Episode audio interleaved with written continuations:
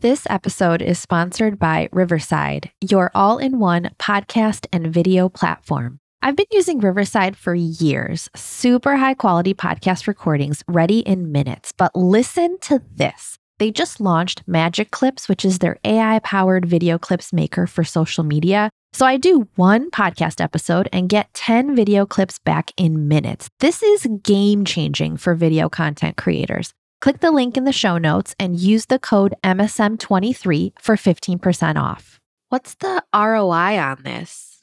So, marketers and marketing minded founders, we get asked this question, and it's a tough one because, on the one hand, we want to have an answer. But on the other hand, we know that often it's not just one number, one answer. And I love this episode with Natalie Marcotullio. She's the head of growth and operations at Navattic because we cover some Wild West marketing plays that can be hard to measure, but they still deserve to be part of an early stage startup's marketing strategy. We talk about questions like why did they start the podcast? Why did they stop their podcast? And will they start back up again, which is answered at the end of the episode. We talk about traditional paid ads versus LinkedIn thought leadership ads the strategy, how it's going, the impact that they're seeing. And we talk about interactive demos. That's the space that they're in. Interactive demos are on fire right now, but there is so much competition. So, how do you position effectively when there's so much competition? And why is positioning so darn hard? So, all of that to say that I think you're going to really love this episode.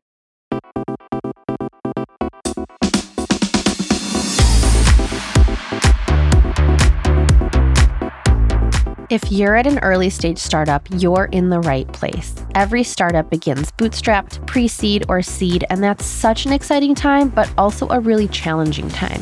50 to 90% of early stage startups don't make it.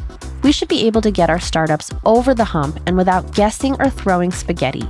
Marketing is an important part of your go to market strategy, but you need to understand the why behind the what in order to get clarity, make the right decisions, and get results. Welcome to season four, where I'll be asking why in order to help bring more clarity to the messy world of early stage startup marketing.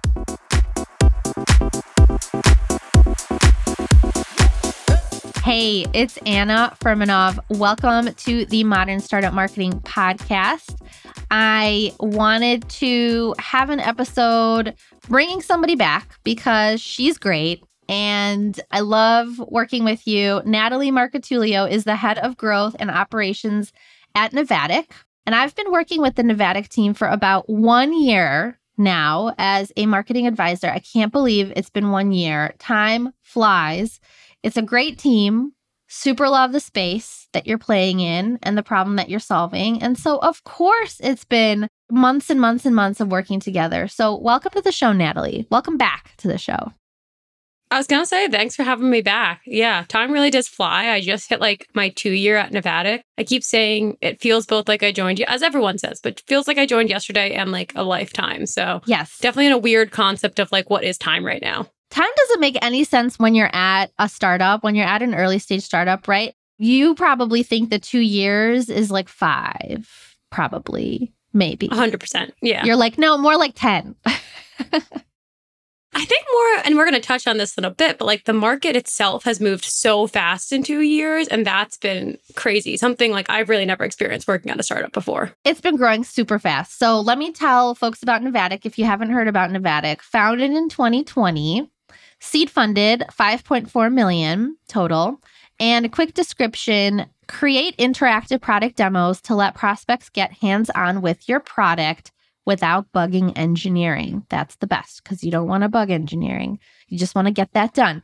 And customers include Mixpanel, Google Cloud, Demandbase, Dropbox, Segment by Twilio, and more. And the last time I had you on, I mentioned some of these customers, but definitely the list has grown and continues to grow. So that's really exciting to see. The last time I had you on, Natalie, it was episode 139. It's called To Be the Company That Seems to Be Everywhere. You need to eliminate the funnel mindset. And I really liked this one. We talked about white sneakers.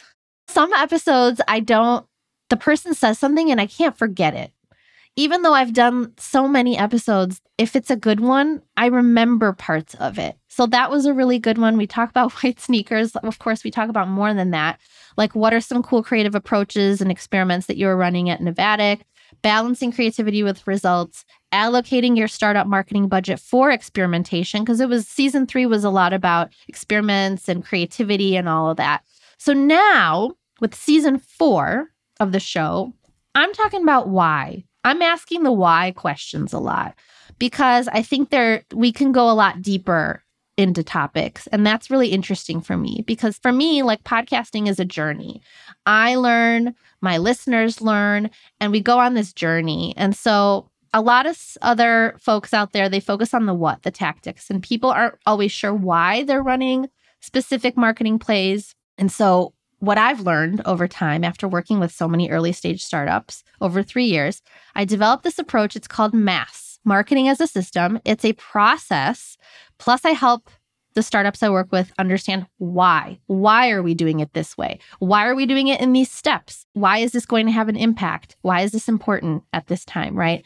Because I think understanding the why behind the what gives you the clarity to make the right decisions and get results. I keep repeating this in every episode because I just super believe in this and I want to make sure that people hear it.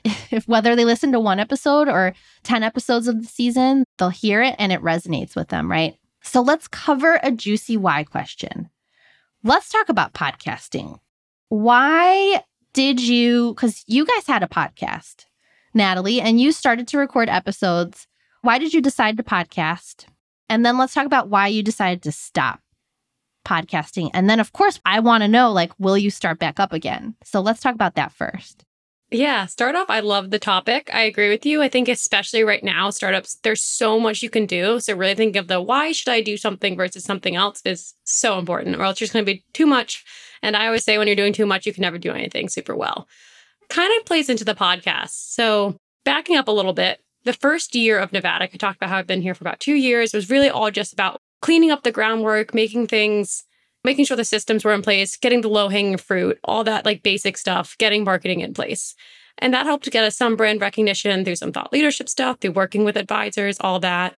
And year two came around, I really want to think more about how can we amplify our voice even more and really refine more our brand. And some feedback I got after year one was like, you guys put out a lot of great data and education, but you're a pretty faceless company. And I intentionally wanted to create a brand that was a little more, a little less fun, a little more cool, relaxed. I think like laid back is kind of how I'm trying to think about it because I just think there are so many brands doing the fun thing, which is great, but this was just kind of a differentiation play. And so I was always a little hesitant, like, oh, but uh, that's not our brand as much to be a face. And someone was like, no, you need you need people that people can be fans of, right? In episode one, we talk about being everywhere and people loving the white shoe and seeing it everywhere. What helps with that is if you see an influencer you love wearing that white shoe, or you see like a bunch of models wearing that white shoe, I don't know, but it helps to have the face. So, really, our goal with the podcast, we were thinking like this is a way to get people to know us better, put a little bit of a face to the company. So it's not as just faceless and people can become fans of us and not just Navattic. That's interesting. Like having faces to a company, having personality, bringing in that personality. But your original intention before you started podcasting was like, our personality doesn't have to be crazy. We talk a lot about data. There's like reports, right? How are these interactive demos actually impacting the funnel? Percentages like conversion rates. How is it different for this company versus that one? So, data is so important. But you're saying the feedback you got was hey, it's a faceless company. And if you are going to wear that white shoe, put it on somebody. Put it on somebody so that it's more memorable. That shoe will be more memorable if it's somebody walking around wearing it versus if it's just kind of like you take a picture of it on the floor or on a table, right? Is that kind of what you're saying? Exactly. And I think we had some early signals, LinkedIn and me posting more and getting more engagement on my LinkedIn, like that was starting to pick up. We are realizing people like to be fans of us as people, not just Navattic. Um, so this was just a way to play into that more and develop a little more of that asynchronous relationship. Sounds weird to say, but I'm sure you get this all the time, Anna, with your podcast. It's like, how do we get to know more people when we can't literally go out and meet everyone? Well, we can get let them know us through a podcast. The podcast for me has been about relationship building. So it's not to get thousands of leads or create awareness. It's like, okay, well, I'm creating awareness on LinkedIn because I post and then other people comment and engage and then their connections see it and maybe there's people resharing from their own profile. That's great awareness play social media. But the podcast is more relationship building. Okay, so like what is so great about Anna and she's made a show? Why should I trust this person? What does she talk about on this show? Oh, that's fascinating. And I feel like I can trust her because she's worked with startups for this many years and she's got this mass framework and she talks about it and she talks to other early stage startups. And I'm an early stage startup. So it's more about relationship building versus creating more awareness with more as a numbers game with more and more people. I really like the trust part of that. I think that's a lot of it. This day and age, I think we've all had such bad experience sometimes buying software that sometimes we just want to know there's people behind it, right? I want to know there's a person who won't screw me over, who I trust, who I know. And so really trying to just develop those relationships a little more. And like you to the LinkedIn point too, for us, we also find it more valuable maybe to get someone to follow me on LinkedIn if I then post about interactive demos and best practices and educate them versus trying to get their email and having our BDR team just like spam them with emails or even make them listen to ads about Navattic when they're obviously just going to skip it. So we really would just the focus was like, how do we get people to become fans of us? And so then why did you stop? I think we've talked already about this, but just whoever is listening to this, I want to kind of go through this thought process that you've had, why you decided to stop, and will you start back up again? I'll save that last question for the end. But I guess when people are thinking, oh, you stopped. So it's like, oh, that goal probably didn't work out. I'd say we got some early intent signals that it was working. And the thing about podcasting, which is frustrating, is I can't tell you 100% if this leading to ROI, if this goal is leading to ROI. But sometimes as a marketer, you just have to pick up on those qualitative signals and trust your gut. So for us, it was I was on a customer call and someone said, Oh, you're the woman from the videos. I'd be at conferences and it wasn't like a huge amount of people, but one or two would say, Oh, yeah, I've listened to your podcast or I've seen the videos. And even Ben, so my co-host on the podcast was getting a few of those. And we did felt like, okay, we're getting people to know us a little more, a little better. We decided to stop because a few different reasons. And I'm going to talk about it honestly from a business sense and be very honest and also talk about it from personal sense. Business sense was I just think we we felt like the episodes were getting a little monotonous. It didn't feel like they were really truly valuable and unique, which is always my framework for evaluating whether or not you should do something. I think we fell a little bit into too much of a pattern. We kind of, once we had a few out there, we're like, oh, we know how podcasts are done. We're just going to follow that versus thinking what makes our podcast really stand apart. And I was a little lost to figure that out. I knew I couldn't evaluate that while doing the podcast. Sometimes it's hard to like fix the ship and build it at the same time. So I wanted to take a step back, understand what could we improve. And then honestly, on a personal note, it was summer and Ben had a million weddings. I had, you know, some travel plans. And I just think it's important to be realistic about when you got to give yourself a little bit of a break. I also paused on the podcast. I paused on the podcast because I agree with you. When you fall into a pattern, when you're like creating it and you lose the why, I lost the why. Why am I doing this? Right. Or not really the why am I doing this? I knew why I wanted a podcast. Like it's the relationship builder, right? I want to develop trust. I want to have really meaningful episodes that are helpful for the clients that I have, or even if they're not clients, right? They have a certain problem. I can point them to an episode. It's super easy. It's a great way to have content that's easy to point to. But I lost my why what's going to get me excited to continue because it's been years already. I have more than 160 episodes. It needs to be just as meaningful for you as a host to continue to want to do this thing because it is a beast.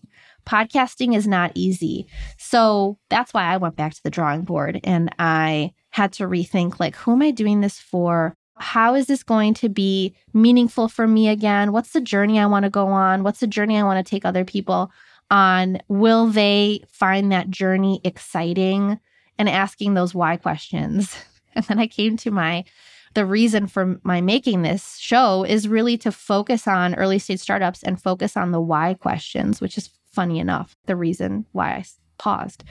So I totally understand the reason that you paused. And sometimes we fall into a pattern, especially with our marketing. Like, just keep doing it. We're getting something done. If we're getting something done, that sometimes it feels like we're doing the right thing. Just because you're getting something done doesn't mean that it should be done. You could be spending your time doing something else. So, and I won't ask you if you're going to come back with a podcast until at the end of the episode because I feel like you don't want to answer that yet. Like it's a surprise. I don't know. So let's talk about the interactive demo space.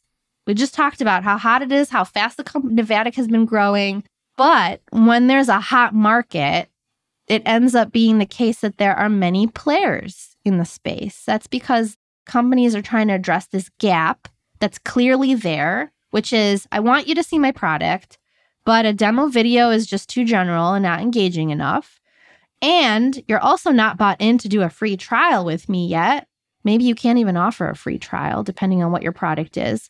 So, what is another way to show your product and let the buyer take it for a spin? Answer interactive demo.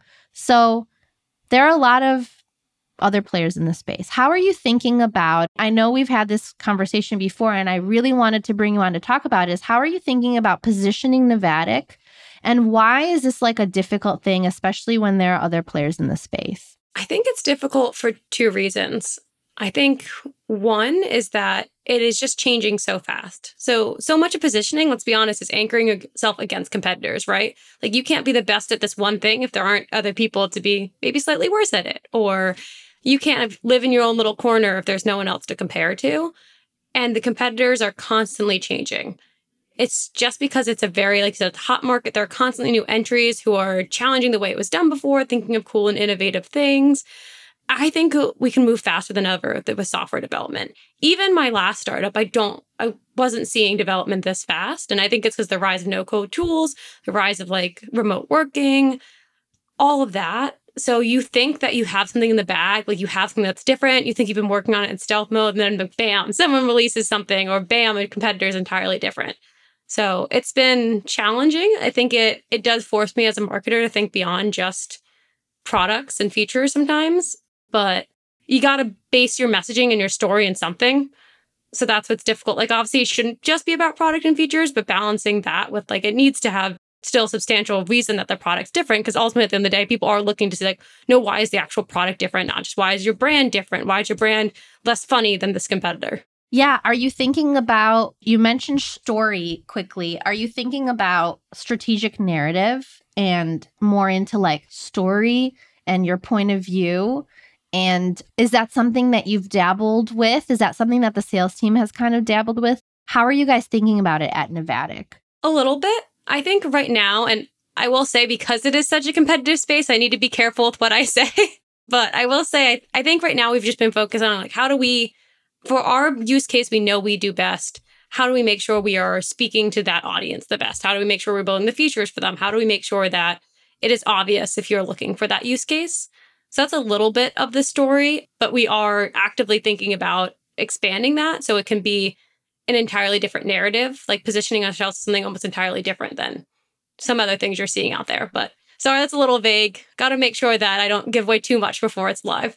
I know. And you've mentioned some really gross things happening out there. Like, as more and more companies are competing in a space, they are going to look at, well, how are they talking about it? They might copy you, right? And you and I have talked about that, how that has happened before. I think that's just horrible and gross. And you can't win. If that's all you're going to do is just copy, you got to break away at some point and be like, okay, guys, let's have a strategic conversation. This is our company. This is our product. This is our skill set. This is our people. And you can't do an amazing job copying somebody else that looks, their company looks completely different from you, even though they might be solving a similar pain point. You can't just copy and expect to do better than them. That how are we not at this point yet where we realize this is the case? I think it's interesting. It clearly shows the point we're at in the market. And I think at the beginning, like we all were, and I'm sure at some points we were a little guilty of it too. We weren't sure what the market was. So you just kind of copy what you see working. And I think now we're getting to a mature enough state in this market where we know how to have those strategic conversations about differentiation, how to how to kind of make our mark stand out a little bit. But I do think it, it's so tempting at the early stages just to constantly copy what's working because no one knows what's going on. No one has had experience. No one has their own data. No one has their own customers. So I do think it becomes a little bit of this trap that a lot of startups fall in where you're just like, I'm just going to copy what I see working, what prospects ask for. But like prospects are usually asking for what they see from competitors, especially if you're not the first one in the deal cycle. So I think it also took a lot of leadership alignment to be like, hey, we're not just going to chase the things that prospects ask for and that other competitors are doing. It's got to be like a vision thing, right? The startups that I see excel in the marketplace, even though there is competition or there's status quo, you got to change people's minds to go through that change from what they're typically used to using there needs to be a vision. There needs to be like, where are you going with this company? And if you have strong vision, you're more likely to just, who cares about the competition? Like, you don't look at them. They might be copying you, but they're at a loss. They're behind already because you've got this vision and you already have this plan and you're just going straight for it. When they look at something that's on your website, that's like your vision six months ago. And you're already on to something else. That's how quickly startups move, right? So I think it really is stopping this whole copying each other thing and having someone with a vision and not placing so much emphasis. Of course, competition matters. Of course, you should know what everyone's doing in the space because you want to analyze that and see like how are we going to differentiate ourselves? How are we going to be different? How are we going to look different? How are we going to how's our content strategy going to be different? What's our wedge going to be? But you don't want to focus all your energy on that. You want to focus on your vision. Where are you going and how are you going to get there? So I think that's a great point because that's what can be hard for some startup leaders. It's like you're you're potentially turning down immediate revenue and ROI for longer term value. You might lose some customers now. And I think that's another reason why we copy a lot or why you see that happen because startup founders are really scared sometimes to lose any customers oh, but this person wants to pay me. But if you have a strict vision, it might be, okay, this person wants to pay you, but they're not good fit for our vision, our product. Yeah, that's a great point. I deal with this in my own business, although I'm not a startup. Sometimes you have to say no so you could say yes to something that is actually the right fit. So let's talk about we've talked about this whole idea of positioning and why it's hard and kind of how you're thinking about strategic narrative and doing what you do best for that particular person in that particular use case and going strong there and having that as part of your story. I think that's a really smart way to do it. Let's talk about LinkedIn thought leadership ads. I know that there are many companies that have started exploring this, including you. I'm actually partnering with another company that is promoting my post using thought leadership ads. Let's just start with a quick explanation, just so everyone's on the same page, whoever's listening. Quick explanation of thought leadership ads versus traditional paid ads. And I want to understand if you're doing both of them.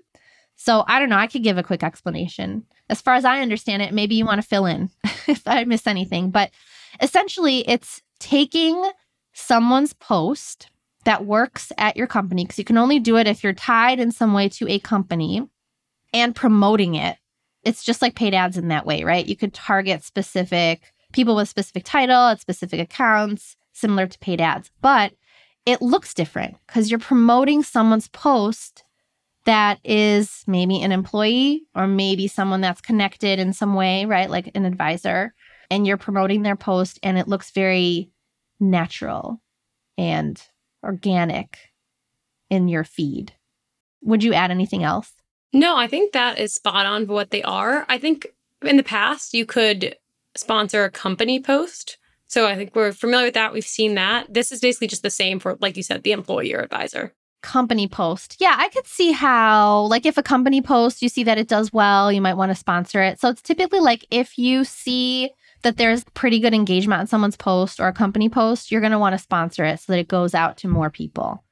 Makes a lot of sense. So are you doing thought leadership ads plus traditional paid ads? Are you doing both? We are doing both. More skewed towards thought leadership, though, at this point. We've definitely seen the engagement rates be much higher, five to 10x higher than the traditional ads. Oh, wow. That's a lot. Five to 10x higher? I feel like the traditional LinkedIn ads, right? You're lucky if you get above a 1% click through rate. And I will say, I think part of this is because the CTAs are different. So in a traditional ad, right, like you might have a CTA to book a demo, see a product tour, see an interactive demo, or to sign up for a free trial. It's kind of a larger lift versus the thought leadership ads. I think you're clicking into the specific post, into the company page, probably why the engagement's much higher, but we are seeing about 5 to 10% on average click through rate and engagement rates for thought leadership posts. And well, like I said, we are lucky if we hit 1% for a regular ad.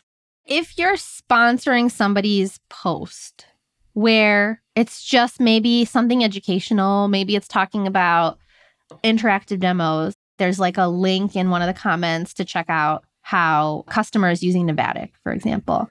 What do you want people to do with it? Just kind of see that and then probably come to your website and check out something on the website, right? I think one of the hardest things about thought leadership ads, and one thing we really haven't cracked yet, so if anyone has, let me know, is measuring it because it is very much just an awareness play. So for us, we would see organic ads or organic posts would get us leads. People would fill out the how'd you hear about us? They'd cite LinkedIn or just be like, wow, a week that we had a lot of LinkedIn posts about us, we happen to get a lot of leads. Like it just, again, at this stage, you can kind of just tell it's like, okay, this is a little obvious. So we were hoping to dial that up with the thought leadership ads. And as you mentioned, we've started just by targeting specific target accounts. And really the goal is just make them aware of Navattic. But it's been really hard to measure besides just that end result of booking a demo, because that's the point we get their attribution. It's really hard to see, like, okay, is this slowly moving them down the funnel? So it sounds like it's a little bit difficult to measure if it's working. Although I see what you mean because you can get more likes on that post. Maybe you'll get somebody to comment on it. But what does that mean unless you're actually booking a demo, creating an opportunity? You don't know. And that might look similar to like paid ads. And what I mean by that is the sales cycle might not be so fast. We have nothing gated on our website. So the only point we get your contact information to identify source is really at the book a demo phase. So I think there's some like enrichment stuff we're thinking about working on to fill in a little bit that middle funnel. That's what's also hard. Like we're not even getting middle funnel results. It's just beginning and end. Yeah, I hear you. I think that like thought leadership ads is just people are exploring. I feel like it's just tip of the iceberg still. And we're learning how to do it and we're learning how to measure. And there's something about it that makes sense. But then how do you measure so that you can prove that it's working? Maybe it just takes longer because you're going to want to see that like some of your pipeline is coming from the money you're putting into the I mean it's paid ads still, right? It's just a different way to do it. Yeah, I'd say one signal, kind of I was talking about those signals before, is we will see target accounts sometimes comment on the post their manager tagging their employee. Like those are good. So we're seeing a lot of those like early signals. I think it's just too early for us to check it bottom funnel. I wanted to also touch on the fact that like these thought leadership ads, are you sponsoring your post, Natalie? Are you doing it from like the inside Navattic, the employees that are posting on social? You're doing it with me and I'm an advisor, right? And you've got this circle of folks that you work with, sort of, I guess, influencers, right? Advisors, influencers. But how do you think about the overall strategy of setting up these thought leadership ads and whose posts you're going to promote? Yeah, so we have a little bit of a tiered system right now. So this is only for target accounts. In theory, like more colder accounts, we haven't really reached out to them yet, but it's accounts that we want to get into. So first prong is our advisor influencers, people like you, Anna, because the thought is your posts tend to be a little more educational, a little higher up. Like I tend to post very enablement focused interactive demo things, which is great for later stage. But if you have never heard of what an interactive demo is, you might read one of my posts and be like, I don't get this. Versus Anna, your post might be more, oh, I went to a website and I saw this cool interactive demo. This is why it's useful, educating a little more. So first prong is generally advisor posts. Then we retarget them with my posts because at that point, hopefully they've learned a little bit and retargeting based off they've engaged with the first round of ads. So retarget with my posts. Those tend to be a little more educational, a little bottom funnel. And we also, all of our website visitors, we target with my posts.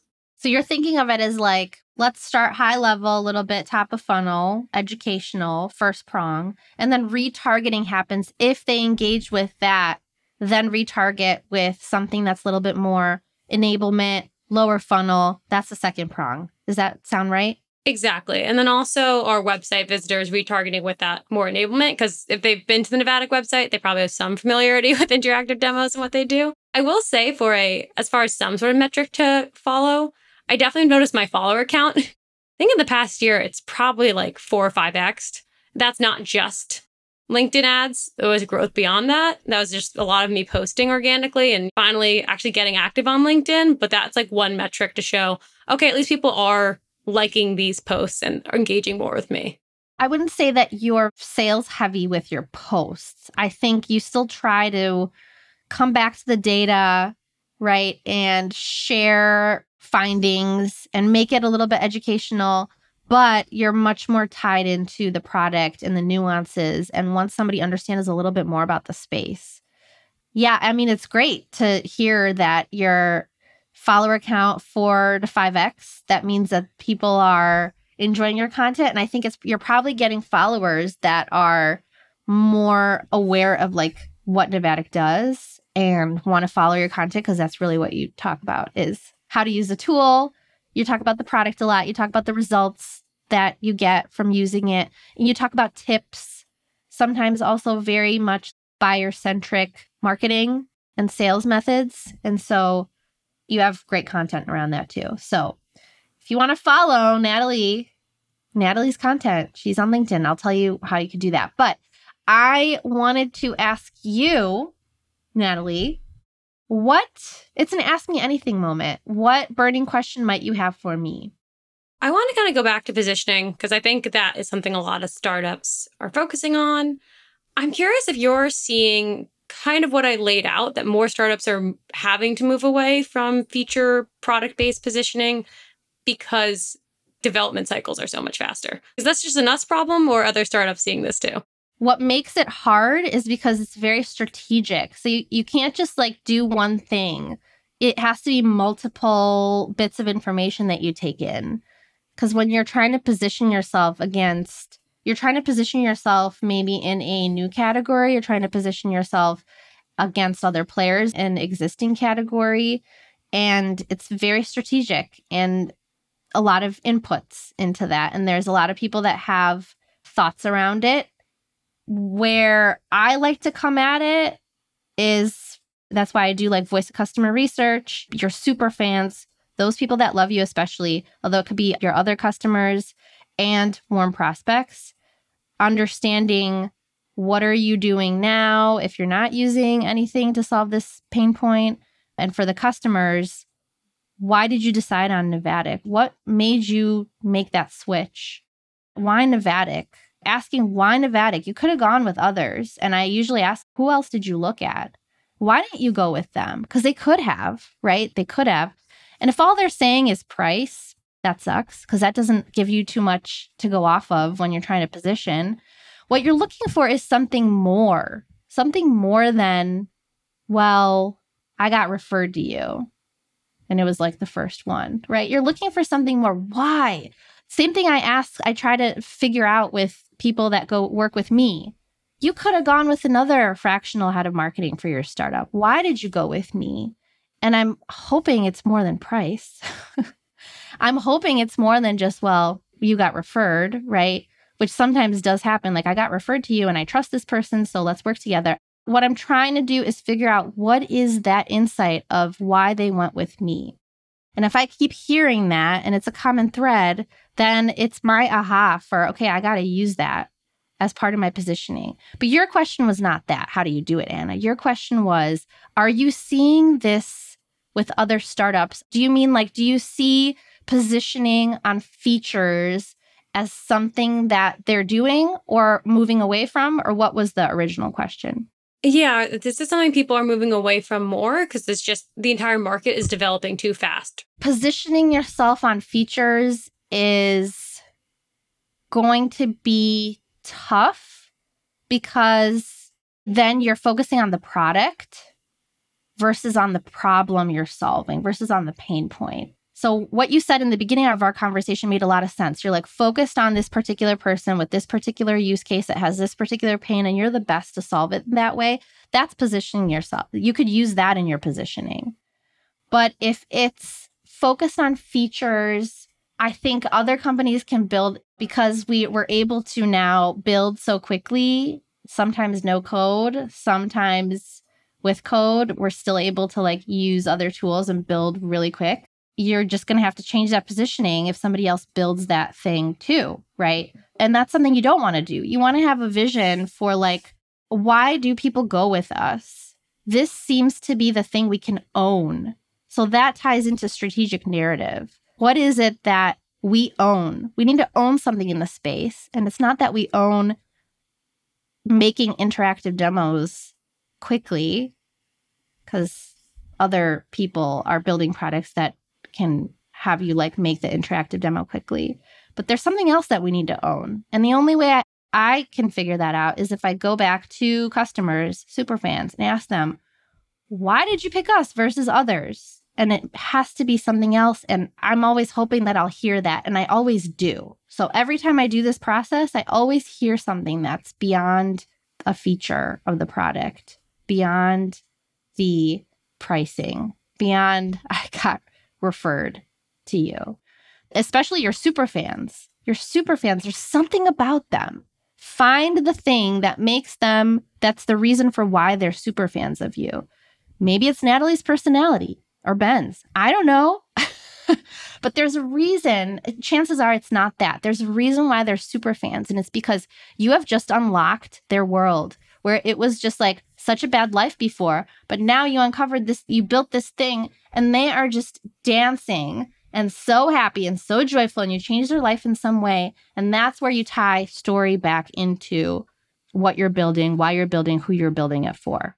No, I think that makes a lot of sense. I figured the answer was going to be don't differentiate off features, but just was curious what you're seeing. And I've been doing a little bit of that research as we're working on positioning. And it is magical, like you said, when you you hear those things where you're like, oh, I thought about that or intuitive. And then the, your customer says it in a way that you never could have written copy that good. And you're like, oh, guess I have inspiration for my new landing page. Yes. I always kind of have my ears open because you never know where you're going to hear some of that inspiration. Like even my tagline on my LinkedIn profile.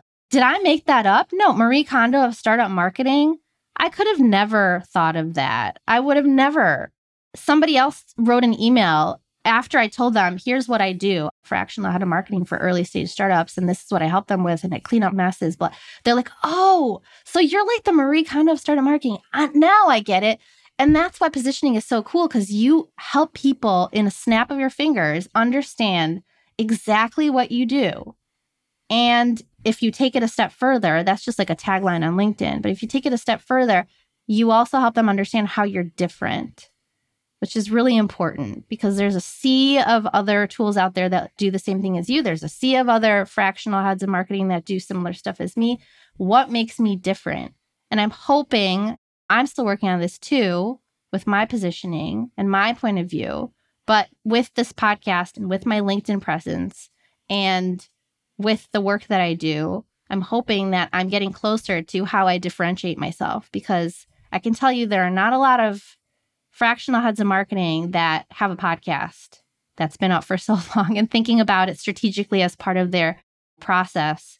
And there are not a lot of fractional heads of marketing that are putting together the systematic approach and sharing it on their podcast and sharing the insights and learnings. These are critical differences. And then you want to hear that back. If you're trying to differentiate in a certain way, you eventually want to talk to your customers and hear that back wow, you actually were great to work with. Working with you, I love this tool that you build because, and then they mention, and that's what you're trying to do is differentiate in that way. And that's gold. You've hit gold. I think that makes a ton of sense. That's like that we're in this process right now. So this all really resonates of trying to find that gold and we're finding nuggets. But you said it has to be strategic. It also takes time. You have to be okay with it taking time, your leadership team being okay with taking time. Because you also yes, you want to experiment and try new things, but your website can't be entirely different every two months. Totally. And I think the reason why I focus on these customer conversations is because that's where you can feel pretty good.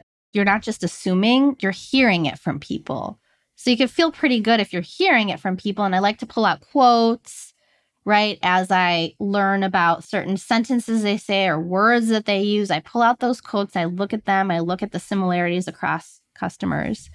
And that's proof. That makes me feel good. That gives me confidence that we should use this because I'm hearing it. We're not just assuming, we're not just like hoping that that's what people say about us. We're hearing those words. And this is where we are at this point in time with our company. Like you're at a particular point in time with Navattic, and this is what you've built for them. And this is these are your customers, and this is how they perceive you right now. Maybe two years from now, it'll sound and look different, but you want to use what you've built today and how they're talking about you today. So that's another question that I get to. Like, should we be talking about ourselves, the vision that we have for two years from now? No, you should talk about yourself the way that you've built it for today. And that's why your website won't have to change every few months because, I mean, I know that Navattic and the space is moving pretty quickly, but hopefully you find this powerful positioning and messaging that can stick around for longer than a few months, which is why you want to move away from the features stuff. Yeah, no, I think that's perfectly put. Like I feel like good positioning should last you at least at least six months, if not like a year.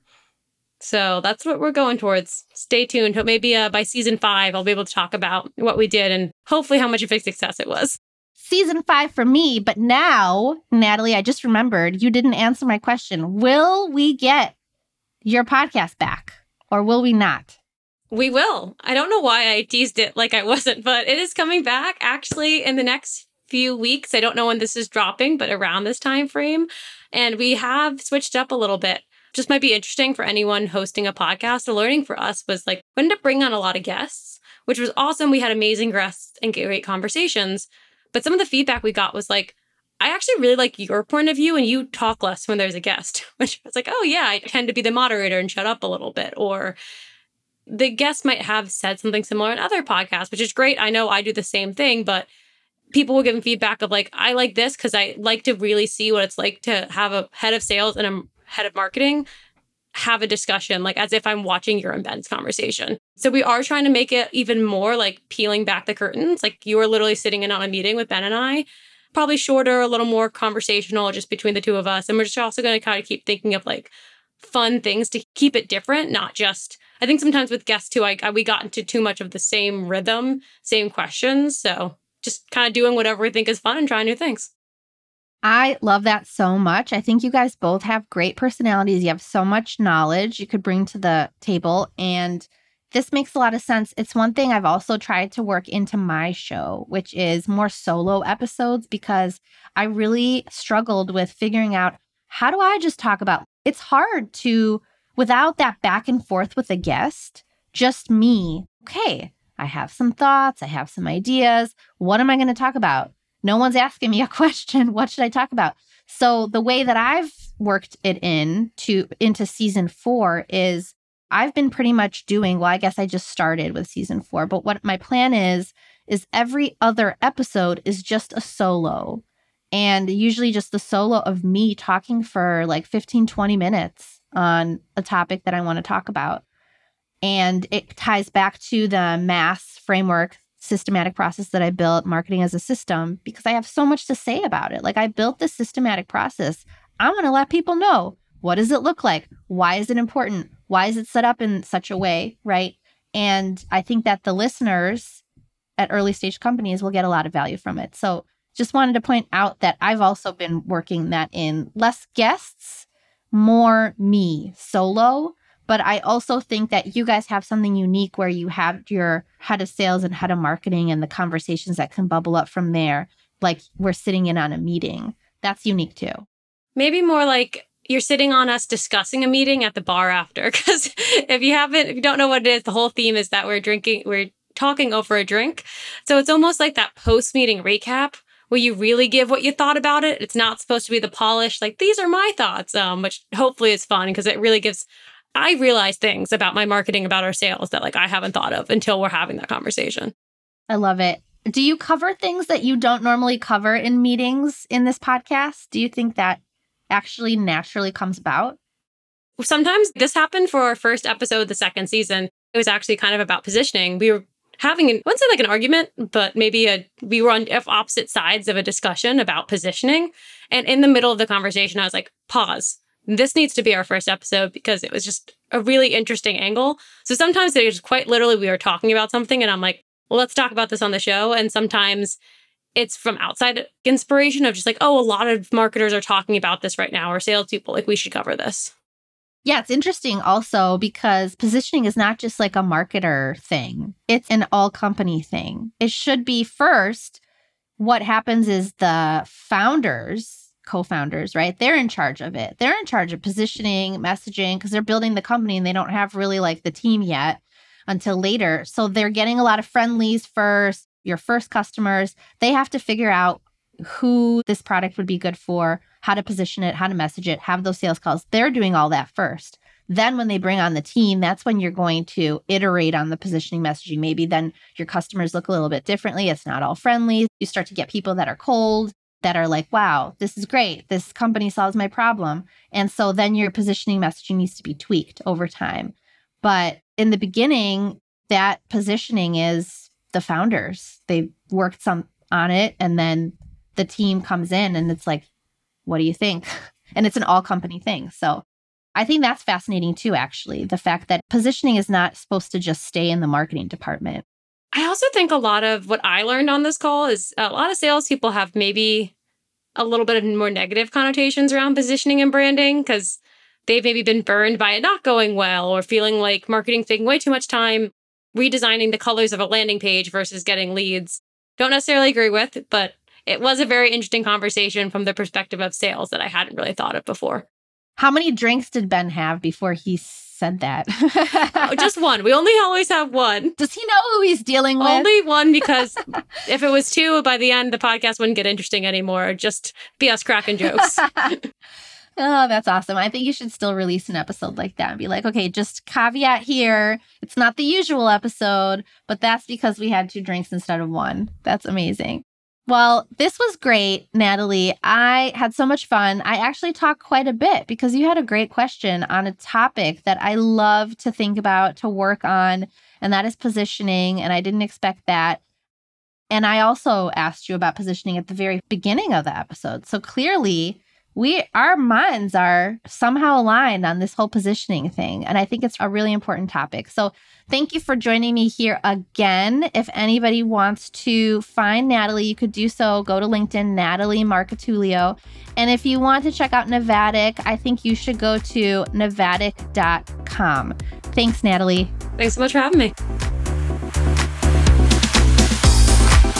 Thanks for listening to this weekly episode of Modern Startup Marketing. New episodes are dropping weekly, so make sure you're following wherever you get your podcasts. You can find me on LinkedIn, search for Anna Furmanov, visit my website to learn more about how I help early stage startups, go to furmanovmarketing.com, and don't forget to leave a review if you're loving the show.